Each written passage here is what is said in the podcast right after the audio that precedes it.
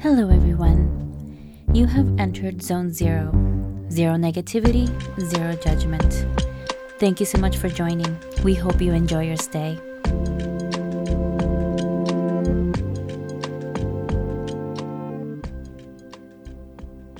Have you ever thought of how the world would be like if we had no labels?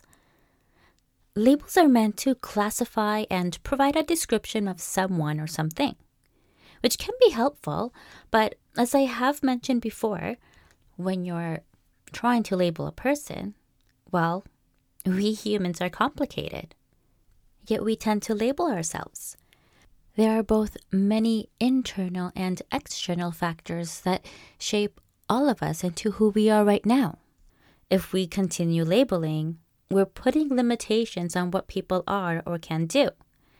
Now, I understand the importance of labeling and classifying, you know, for government reasons like census, etc., and or medical importance.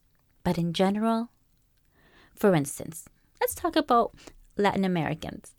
They are known for their hospitality and happiness of their people.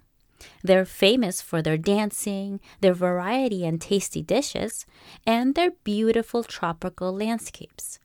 Most Latin Americans are also very religious.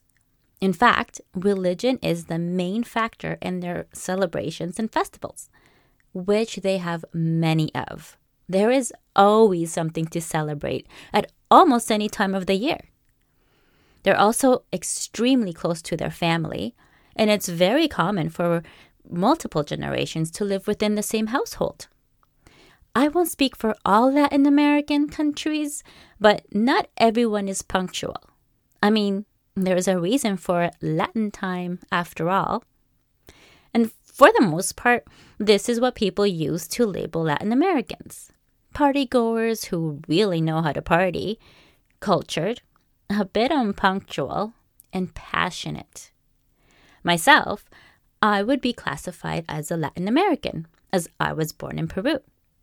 My childhood, starting at the age of five, that is, to early teens, was lived here in Canada, while my mid teens and early adult life was lived in Peru. I find myself to be a mixture of Peruvian Canadian culture. I'm not just one. I fully embrace my Peruvian culture. It's just not all that I am, eh? But if you were to look at me, you'd label me to be a Latin American. Most likely, anyway.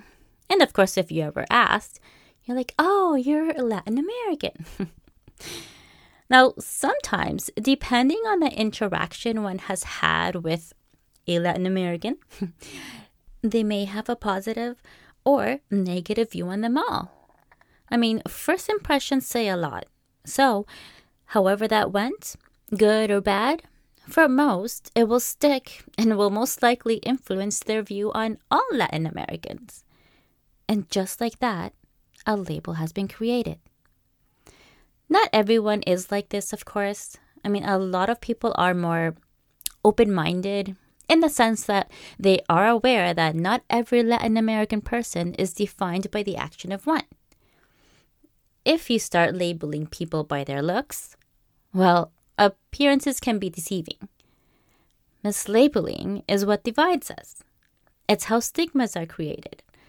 I get the fact that it's not all bad, and sometimes it can be right, or somewhat at least. But there is an importance of not letting that define a person. Not completely. One is more than their culture and looks. As we know, there are bad apples in every culture because we are all human. I can understand the fear of the unknown, and it can be easy to be prejudiced towards someone that looks different than you, especially when there are these labels going around on them.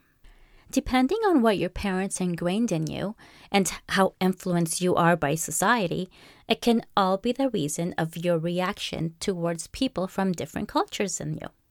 You need to remember that we are all only human.